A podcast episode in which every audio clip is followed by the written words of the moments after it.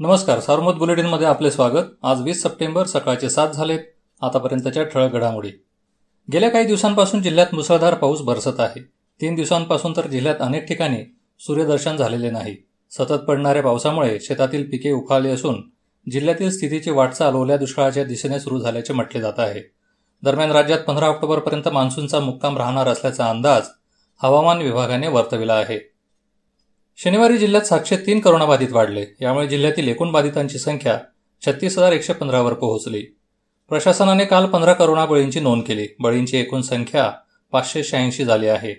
सध्या चार हजार तीनशे अडोतीस सक्रिय रुग्ण आहेत. दरम्यान एकतीस हजार एकशे एक्क्याण्णव बाधितांनी करोनावर मात केली असून रुग्ण बरे होण्याचे प्रमाण शहाऐंशी टक्क्यांपर्यंत आहे. पत्नीची सोशल मीडियावर बदनामी केल्याप्रकरणी सायबर पोलिसांनी पत्नीपासून विभक्त राहणाऱ्या पतीला शनिवारी अटक केली.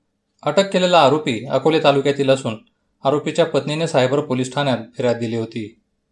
कोलार बुद्रुक येथील मार्केट कमिटीसमोर नगर मनमाड महामार्गावर खड्डे उकविताना मालट्रकला आदळून चाकाखाली चिरडल्याने चिंचोली येथील प्राध्यापक सुनील रामनाथ पठारे यांचा मृत्यू झाला. महामार्गावरील खड्ड्यांनी घेतलेला हा आणखी एक बळी ठरला.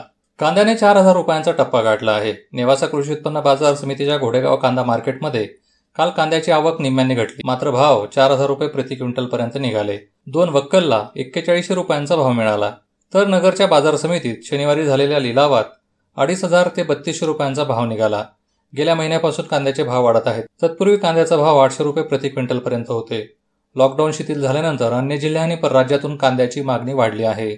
करोनाचा वाढता संसर्ग पाहता राज्यातील सर्व साखर कारखान्यांनी त्यांच्या परिसरात किमान पाच ऑक्सिजन बेडसह पंचवीस बेडचे करोना केअर सेंटर उभारावे त्या ठिकाणी डॉक्टरांसह अन्य कर्मचाऱ्यांची सोय करावी अशा सूचना साखर आयुक्त शेखर गायकवाड यांनी कारखान्यांना दिल्या आहेत.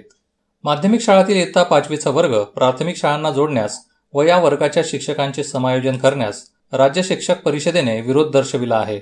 याबाबत राज्य सरकारने काढलेले आदेश त्वरित रद्द करण्याची मागणी परिषदेने केली आहे. या होत्या ठळक घडामोडी सविस्तर बातम्यांसाठी वाचत राहा दैनिक सारोमत किंवा भेट द्या देशदूत डॉट कॉम या संकेतस्थळाला. नमस्कार.